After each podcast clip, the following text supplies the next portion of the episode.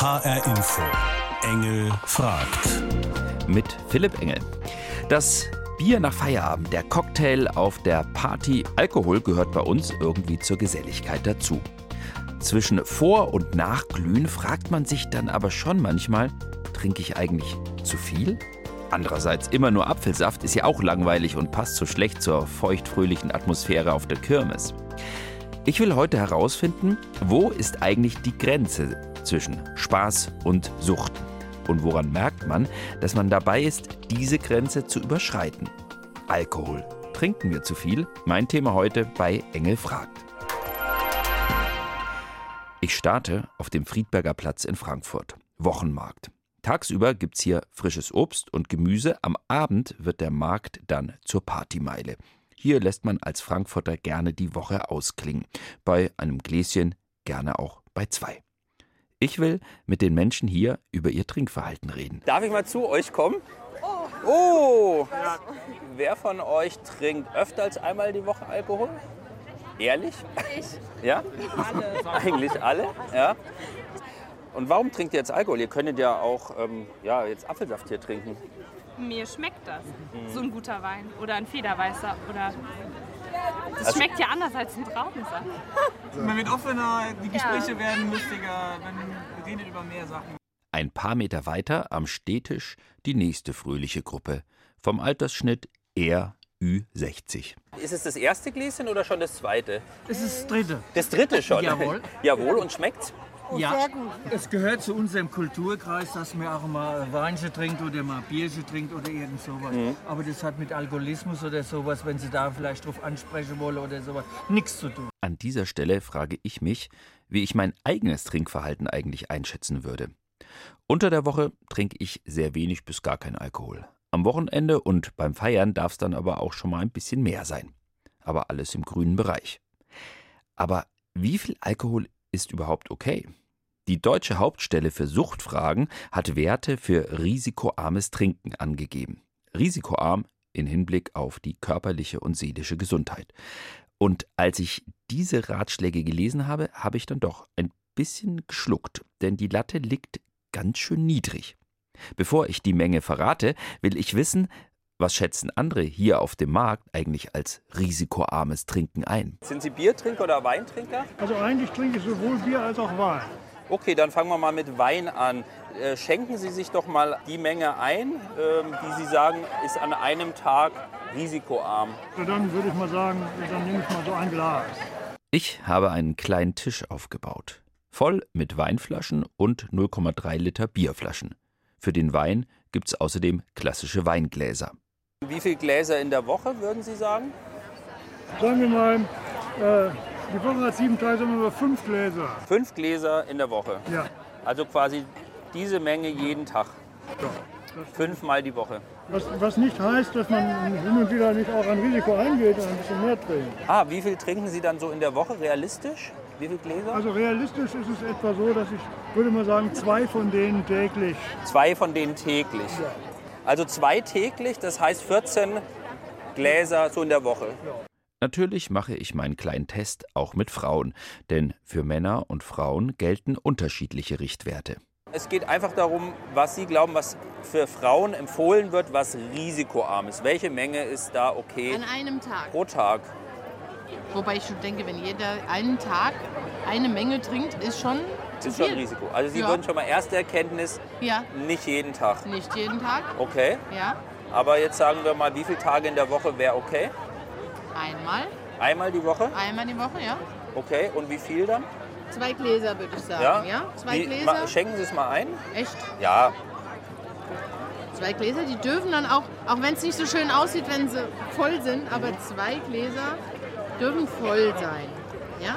Ich trinke zum Beispiel immer das als Schorle und dann habe ich vier Gläser, okay. halbe halbe.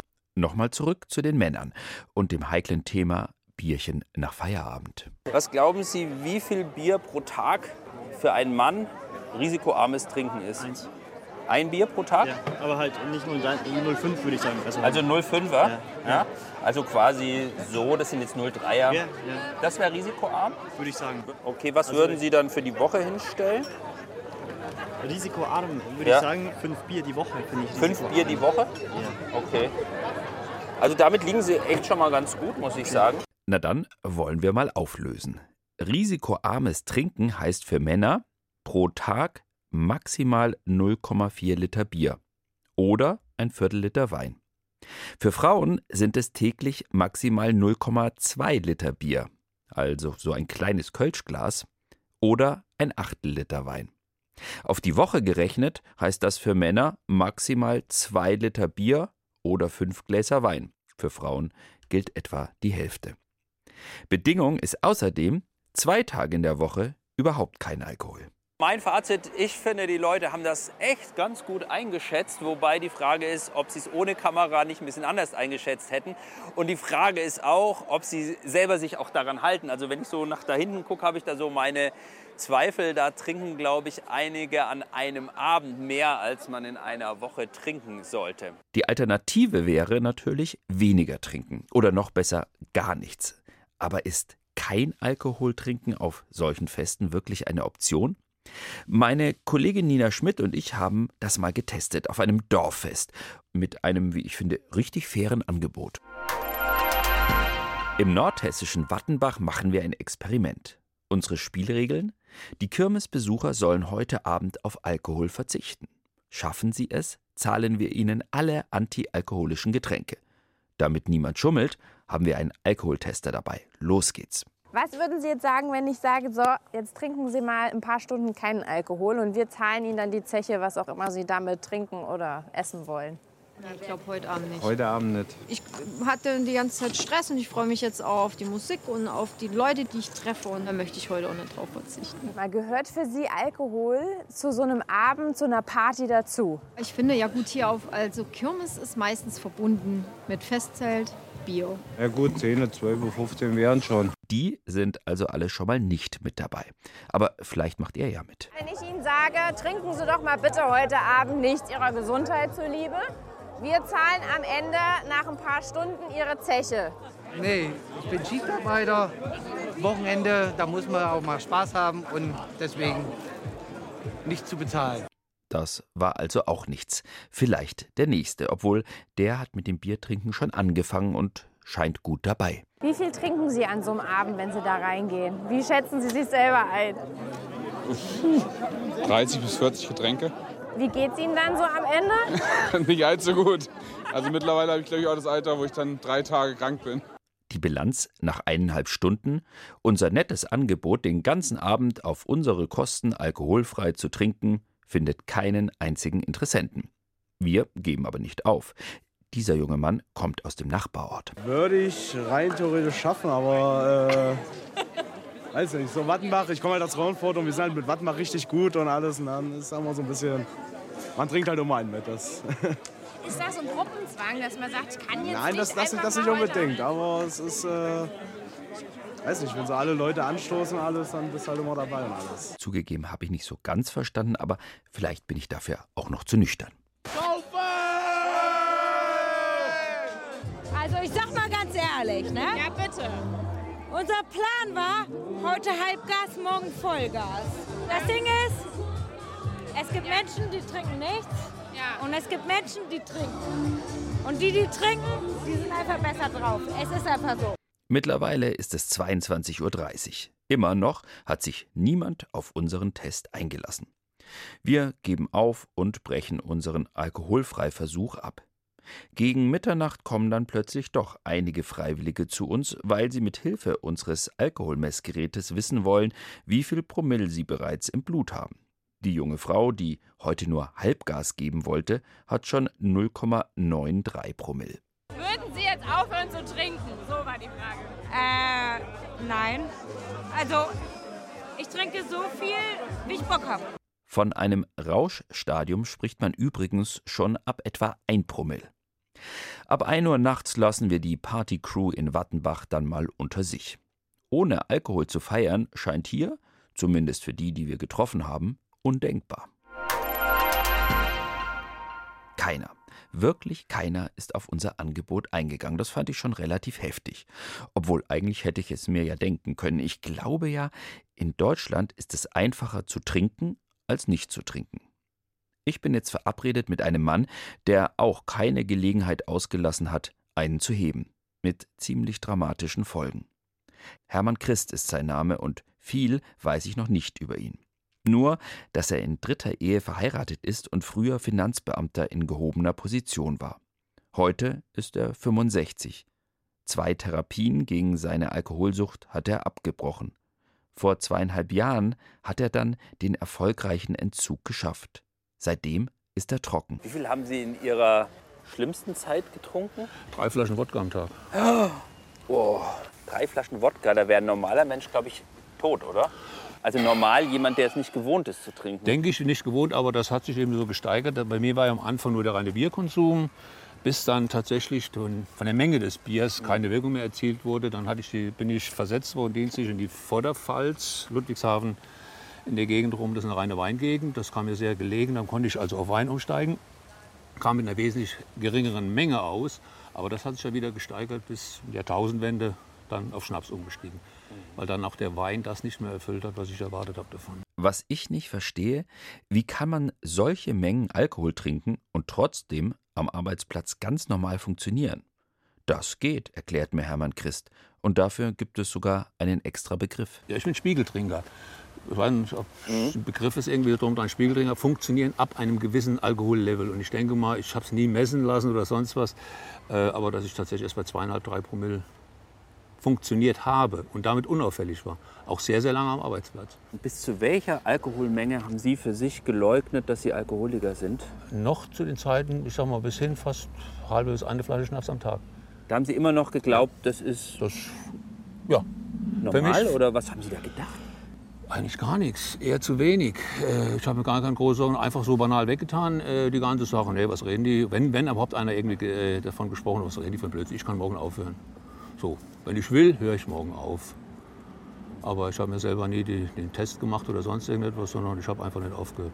Ich wollte es dann in dem Moment nicht. Aber ich habe geleugnet bis zum Schluss, dass ich Alkoholiker bin. Irgendwann kam aber der Punkt, an dem Christ sich sein Alkoholproblem eingestehen musste. Das, da blieb mir eigentlich nichts mehr anderes übrig, weil ich mehr äh, konkret angesprochen wurde auf die Mhm. ganze äh, Problematik hin. Ähm, durch meine Vorgesetzten, durch meine Mitarbeiter und auch dann im Freundeskreis. Und mit dieser direkten Ansprache, dann habe ich dann natürlich auch angefangen, mir Gedanken darum zu machen. Aber das hat nicht ausgereicht, dass ich die Finger davon gelassen habe. Mal als Beispiel, der Körper hat sich auch gewehrt. Wahnsinnig. Ne? Und wenn ich meinen Spiegel nicht hatte und bin morgens zum Beispiel auf dem Weg, hoffentlich ist die Sache verjährt, ich bin, glaube ich, die letzten fünf bis zehn Jahre nie unter zwei, zweieinhalb Promille Auto gefahren. Ähm, dann habe ich zum Beispiel morgens dann, um das Zittern wegzukriegen, Flachmann oder zwei ne, im Auto auf dem Weg zur Arbeit. Da hat der Körper sich so gewehrt, ich habe die Scheibenwischer innen gebraucht. Weil Sie so geschwitzt haben? Nein, weil der, der, der wieder raus. Oh Gott. So, äh, aber das hat mich auch nicht abgehalten davon. Dann ist der nächste Flachmann rein und der hat dann wieder gepasst, der hat gehalten. Äh, ungefähr, um wieder mein Level zu kriegen, damit ich Mhm. wieder normal funktionsfähig war. Eine Folge seiner Sucht, Hermann Christ hat Polyneuropathie, eine Erkrankung der Nerven. Es kann sein, dass ihm plötzlich das Bein wegsackt. Daher benutzt er eine Krücke. In der Breite kann ich sagen, Ruin. Physisch, psychisch und wirtschaftlich an die Wand geklatscht. Den größten Schaden richtet man sich selber aus, aber auch an die nächsten Angehörigen, Kinder zum Beispiel und ähnliches. Was haben Sie denen angetan damit? Ja, den habe ich damit angetan. Die hatten einen Alko Alkoholiker als Vater, für den sie sich geschämt haben, für den sie lügen mussten. Was würden Sie eigentlich rückblickend sagen, was, was ist das Wichtigste, was die Kollegen, die Familie oder wer auch immer im Umfeld ist, die Freunde machen, wenn sie merken, Mensch, da trinkt einer zu viel? Hart. Was heißt Er muss hart? Knallharte äh, die Ehefrau muss sagen, ich schmeiß dich morgen raus, wenn du heute nicht aufhörst. Mal als Beispiel. Mhm. Und das muss er dann aber machen. Darf keine leere Drohung sein. Erst dann kapiert der Alkoholiker, um was es geht überhaupt. Der muss Schmerzen haben. Hört sich jetzt komisch an. Die Freunde? Freunde genauso. Sagen, ich will nichts mehr mit dir zu Ja. tun haben, wenn du trinkst. Ja, das ist das Beste. Beste, was sie machen. Und damit helfen sie ihm. Das, was sie vorher gemacht Okay. haben, komm hier mal, das kriegen wir schon hin, das machen wir, aber Mhm. hör mal so langsam auf, Geld, du trinkst so viel. Falsch. Das ist falsch. Hermann Christ erzählt mir, seine Kinder hätten ihn ermutigt, mit mir über seine Krankheit zu sprechen, weil sie stolz sind auf ihn und auf das, was er geschafft hat.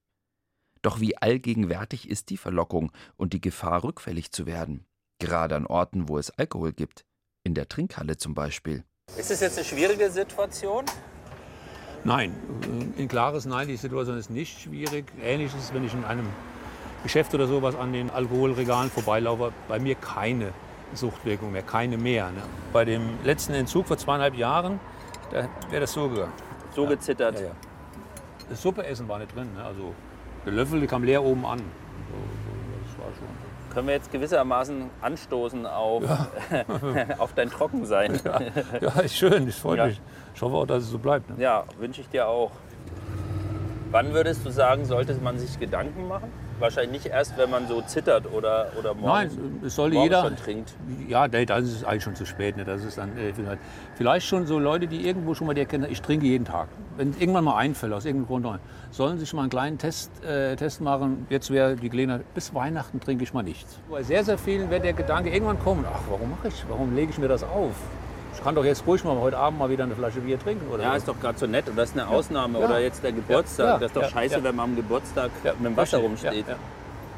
Und dann ist man schon gefährdet? Ja. Wie ist das jetzt eigentlich, wenn du jetzt auf eine Party gehst oder auf eine Feier oder auf einen Geburtstag, wo er dann doch getrunken wird und so? Ist es dann komisch, wenn man äh, dann nur Wasser trinkt oder Kaffee oder Ich kann damit recht gut umgehen. Alkoholfreies Bier ging das? Nein. Auch nicht? Nein. Da ist diese, allein der Geschmack reicht aus, um das, das Suchtgedächtnis wieder zu aktivieren, wieder die Erinnerung an den Alkohol. In äh, ko- konventionellen Therapien sagt man ja sogar, guck hin, sieh mal zu, dass du keine Weingläser mehr im Schrank hast und, und, und im, im privaten Haushalt. So krass. Ja. Und das ist aber jetzt dein Leben lang so, ne? Ja. Ja, das ist, äh, die Sucht, also diese, diese Krankheitssucht bleibt bei mir, bis der Sargdeckel zugemacht wird. Was ich, was ich machen kann, kann lernen damit umgehen. Das ist alles. Ne? Also geheilt wird man nie. Definitiv nicht. Das ist, das ist aus vorbei. HR Info. Engel fragt. Ich muss sagen, das Gespräch mit Hermann hat mich jetzt schon etwas geschockt. Vor allem, weil er gesagt hat, er sei da so mehr oder weniger reingeschlittert. Wie kann das sein? Und wann müssen Alarmglocken schrillen? Und wie kommt man da wieder raus? Lauter Fragen, die ich jetzt klären möchte. Und zwar hier in der Medianklinik im Odenwald. Mein erster Termin führt mich direkt zum Chefarzt, Dr. Carsten Till. Alkohol schmeckt gut, macht locker. Was Ja. mich interessieren würde, was macht er eigentlich mit unserem Körper? Na, am Anfang macht er locker. Und äh, am Anfang schmeckt es auch und ist entspannt. Und es gibt Untersuchungen, bis 0,2 Promille ist es angenehm, anregend, manchmal entspannend, schmerzlindernd. Und dann fängt es aber mit der erhöhten äh, Dosierung an, schwierig zu werden. Was kann Alkohol alles anrichten? Ich will es ja eigentlich gar nicht so genau wissen, aber jetzt doch. Naja, wir können zum Beispiel anfangen. Ja? Mhm. Also zum Beispiel erhöht sich die Wahrscheinlichkeit von Gicht in der Großzehe. Oder es gibt die sogenannte Polyneuropathie. Das führt dann dazu, dass Menschen nicht mehr laufen können. Also man kann sich im Prinzip durch Alkoholkonsum bis in den Rollstuhl trinken, was übrigens auch wieder weggeht, wenn man abstinent ist. Mal anders gefragt, was sind eigentlich die Top 5 der Gesundheitsschäden, die Alkohol im Körper anrichten kann? Die Leber mit der Leberverfettung, Leberentzündung, der Leberzirrhose. Letztere ist leider nicht mehr rückgängig zu machen. Dann eben das Gehirn. Also ich meine, jeder Rausch verbraucht Millionen von Gehirnzellen und die, Koordination geht verloren im Bereich des Kleinhirns. Die Bauchspeicheldrüse ist ein wichtiges Organ. Viele unserer Patienten haben Diabetes, alkoholisch bedingt. Das wären meine Top 3. Und ich Reicht glaube, ja. das reicht Mhm. schon. Ja. Ich- Was ganz viele Leute gefragt haben, ähm, wenn man dann schon so niedrige Grenzwerte Ja, hat, also zum Beispiel bei einer Frau war das ja ein. Achtele Mhm, äh, am genau. Tag und das aber auch nur an fünf Tagen. Genau. Kann man sich diese fünf Achtele auch aufsparen und sie sich dann alle am Wochenende gönnen? Oder ist das aus Sicht des Mediziners nicht so ideal? Ja, ist nicht so ideal. Echt? Nein. Nicht mal das? Nein, tut mir leid. Warum? Naja, weil die Leber dann auf einen Schlag relativ viel verstoffwechseln muss. Das ist ja auch das Thema Rauschtrinken. Also der Konsum von fünf Getränken an einem Abend ist Rauschtrinken. Nach dem Gespräch mit Dr. Till geht's jetzt noch zum Psychologen. Von Christoph Hench will ich wissen, wie die psychische Abhängigkeit beginnt. Wo endet der Genuss und wann beginnt die Sucht? Jetzt kenne ich ja genug Leute, die trinken äh, deutlich mehr als diese risikoarme Menge. Alles Alkoholiker? Nee, so einfach kann man es nicht sagen. Es ist zum einen so, dass es Menschen gibt, die äh, durchaus viel trinken und nicht in eine Abhängigkeit geraten und Menschen, die unter Umständen eben gar nicht so viel trinken zunächst, aber aufgrund hinzukommender Probleme, Schicksalsschläge oder ähnliches, dann den Alkohol einsetzen, wo der Alkohol dann eine Funktion zur Bewältigung erlangt. Und dann wird es schwierig? Dann wird es schwierig, weil dann fängt ein Teufelskreis an. Unter Alkohol ist man nicht unbedingt so fähig, Probleme zu lösen oder Verluste zum Beispiel zu verarbeiten. Der Druck wird immer größer, damit wird die Trinkmenge größer, damit versagt immer mehr die Bewältigungsmöglichkeit und psychische Symptome nehmen zu, gegen die dann immer mehr angetrunken wird. Also das bildet dann so diesen Teufelskreis. Wenn ich jetzt eine total stressige Woche hatte Ja. und ich, ich hau mir am Freitag mal ein paar Bier rein, ist das dann schon ein Problem? Wenn Sie gleichzeitig positive Beziehungen haben und Sie haben jemanden, dem Sie von Ihren Problemen erzählen können, Sie treiben vielleicht Sport und haben andere zusätzliche alternative Strategien, äh, um sich gut gehen zu lassen, dann wird das nicht die Bedeutung erlangen. Wenn das aber alles wegfällt, also wenn zusätzlich zum Problemdruck Ihnen die Frau davon gelaufen ist und Sie vielleicht momentan keinen Sport treiben können, weil Ihnen irgendwas wehtut, dann bleibt Ihnen vielleicht nur noch dieses Trinkverhalten und dann kann es schwierig Mhm. werden. Und dann landet man möglicherweise hier, in der Entzugsklinik. Ich bin davon ausgegangen, dass Süchtige vor allem lernen müssen, ihren Tag wieder zu strukturieren. Im Gegenteil, sagt Herr Hench, die meisten Alkoholiker wären sehr disziplinierte Menschen, die eher Schwierigkeiten hätten, auch mal Nein zu sagen. Weshalb es hier in der Klinik viel um Kreativität und ums Loslassen geht, zum Beispiel im Musikraum. Würden Sie sagen, dass Alkohol eine Leistungsdroge ist? Das ist auf der Anfangsstrecke der Erkrankung auf jeden Fall so. Der Betroffene will einfach weiter funktionieren, obwohl er merkt, dass der Druck immer größer wird. Er kann damit auch teilweise über Jahre oder Jahrzehnte den Eindruck erwecken, als ob alles in Ordnung wäre, äh, bis dann irgendwann äh, das Ganze in sich zusammenfällt, weil die Kräfte dann doch begrenzt sind. Dann zeigt mir Christoph Hench noch einen weiteren Übungsraum. Sieht aus wie ein ganz normales Bistro, nur eben ganz ohne Alkohol. Ja, das ist das Patientenbistro. Ja. Jetzt mal ganz ehrlich, können Sie sich vorstellen, dass man auf einer Party, auf der überhaupt gar kein Alkohol ausgeschenkt wird, Ja. also in einem Club oder so, Mhm. Spaß haben kann? Also die Patienten hier, die zeigen mir das immer. Wir machen ja auch einmal im Jahr ein großes Fest, einen Begegnungstag, wo auch äh, ehemalige Patienten kommen. Und dann ist hier wirklich, haben wir 200 Gäste hier und verbringen den ganzen Samstag miteinander. Ich glaube, das sind wir anderen, die da in einer Verknüpfung ja, wir stellen so die Verknüpfung her, Spaß haben am Feierabend oder in der Kneipe, dass das eben mit dem Alkohol geht. Wir haben es wahrscheinlich noch nicht ausprobiert. Es gibt einen neuen Trend. Sober-Partys. Auf solchen Partys wird tatsächlich nichts mit Alkohol angeboten und eingefleischte Sober-Party-Fans behaupten, man könne trotzdem Spaß haben.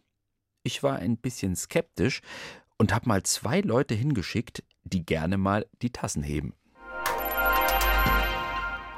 Partyvorbereitungen in Frankfurt. Sober Sensation heißt die Partyreihe, die in ganz Deutschland stattfindet. DJ Gideon Bellin und sein Team wollen es heute Abend krachen lassen. Ganz ohne Alkohol. Anstatt harter Schnäpse landen nur gesunde Zutaten im Glas. Ich will die Leute quasi inspirieren, dass es eine alkoholfreie Variante gibt, die halt eben auch Spaß macht und dass die Menschen quasi selber so merken, hey, sie können aus sich rausgehen und sie können das einfach mal ausprobieren. Früher feierte der Itsteiner selber gerne exzessiv. Die Idee zur nüchternen Party kam ihm auf einer türkischen Hochzeit, auf der er als DJ auflegte. Ich war total skeptisch. Ich dachte so, das kann nicht funktionieren. Was ist das ohne Alkohol, eine Party? Und es war halt zu Ramadan, deswegen äh, dachte ich mir, ja gut, äh, machen wir mal mit. Und äh, dann hat das super geklappt. Es war eine mega Atmosphäre und es war so eine andere Dynamik im Raum. Das hat mir so gut gefallen, dass ich dann gesagt habe, irgendwann mache ich das mal. Seit drei Jahren gibt's die Party jetzt und losgelegt wird immer schon ab 18 Uhr. Viel Zeit bleibt Gideon nicht mehr. Doch bestimmtes Equipment darf nie fehlen. Also so Special-Effekt-Sachen. Also wir haben hier so relativ viele Geschichten. Das ist so ein Blinder, der so helles Licht macht. Dann haben wir hier so Konfetti teilweise, Duftgeräte, dass wir verschiedene Düfte da drin haben. Ne, und der halt alle Sinne anzusprechen, dass die Menschen richtig so in so eine andere Welt eintauchen. Licht, Konfetti und Düfte. Aber reicht das für eine wilde Partynacht? Langsam trudeln die ersten Gäste ein. Darunter auch Tobias und Tim, die für uns die alkoholfreie Party testen werden. Die beiden haben wir ausgesucht, weil sie Partys sonst eher selten nüchtern verlassen. Ich glaube, es gab auch bisher weniger Abende, wo ich nichts getrunken habe. Also wenigstens mal so ein Ja. bisschen, so ein Bier oder so. Ne? Ja, also ich bin auch sehr gespannt, vor allem wie die Stimmung so ist. Viel ist noch nicht los. Die Tanzfläche ist leer und die Leute sitzen steif am Rand. Der erste Gang geht gewohnheitsgemäß an die Bar. Die Cocktails gemixt aus Säften, Sirup, Basilikum, Tonic Water oder Zitrone. Für Tobias gibt's den Basil Shock. Tim nimmt lieber den Safer Sex on the Beach. Beides sehr lecker. Während die Jungs ihre Cocktails testen, geht plötzlich die Tür auf und draußen startet eine Feuershow. Anschließend werden ganz besondere Brillen ausgeteilt. Brillen, durch die alle Lichtquellen zu Sternen werden, mit langen Strahlen. Rauschartig irgendwie. Irgendwie drei Promille-Ding oder was? Ich weiß es nicht. Das ist cool. Bin mal vor allem gespannt drin, weißt du, mit Blitzlicht und so. Geil. Ist auch lustig. 21 Uhr. Langsam kommt die Sober Party in Schwung. Mit den Brillen auf der Nase tanzen unsere Jungs plötzlich. Zwei Tänzerinnen heizen zusätzlich ein und tatsächlich herrscht auf einmal Feierstimmung. Kaum zu glauben, dass hier alle nüchtern sind. Hat aber auch Vorteile. Ich trinke auch öfters mal nichts, weil ich außerhalb wohne und fahre. Aber es ist mal ganz cool zu sehen, wie das so ist, wenn alle nichts trinken. Kurz vor Mitternacht noch einmal aufdrehen. Dann ist Schluss mit Feiern. Gideon ist zufrieden mit der Frankfurter Sober Party. Ich würde mir wünschen, dass jeder, der hier rausgeht, sagt, hey, cool, es funktioniert wirklich, ich brauche nicht immer mich wegschießen. Und wie sehen das Tim und Tobias? Die Stimmung ist gut. Man muss sich aber auch ein bisschen drauf einlassen. Also ich habe es auch von Anfang an so probiert, weil ohne Alkohol ist die Hemmschwelle schon höher. Also trotz, trotz Programm und so weiter. Aber ja, ist cool. Doch, also super. Außer der Gesundheit haben die beiden auch noch ihren Geldbeutel geschont. Also wir haben jetzt vielleicht 10 Euro pro Person ausgegeben für einen Cocktail und einen Shot. An einem normalen Abend wäre das schon mehr gewesen, ja. Auch der Morgen danach wird kein Katermorgen sein, sondern einer, an dem man gestärkt vom Ingwer-Shot in den Arbeitstag startet. Ich wollte heute wissen, wo ist die Grenze zwischen Spaß und Sucht in Sachen Alkohol? Und ich habe gelernt, irgendwie liegt die Messlatte doch deutlich tiefer, als ich gedacht habe. Es lohnt sich, ab und zu über das eigene Trinkverhalten nachzudenken. Zumal, wenn man sich vor Augen führt, wie viel wir Deutschen im Schnitt trinken. Umgerechnet in Schnaps sind das so viele Flaschen. Nicht 20, sondern da kommen noch ein paar dazu.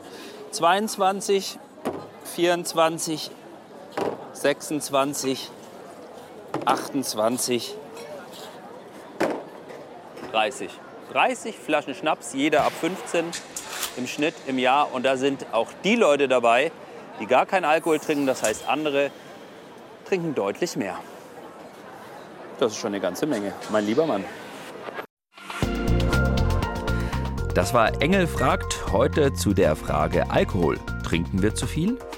Diese Sendung können Sie auch hören unter hrinforadio.de oder in der ARD Audiothek App. Und die Fernsehsendung zum Thema können Sie sich auch noch mal anschauen in der ARD Mediathek.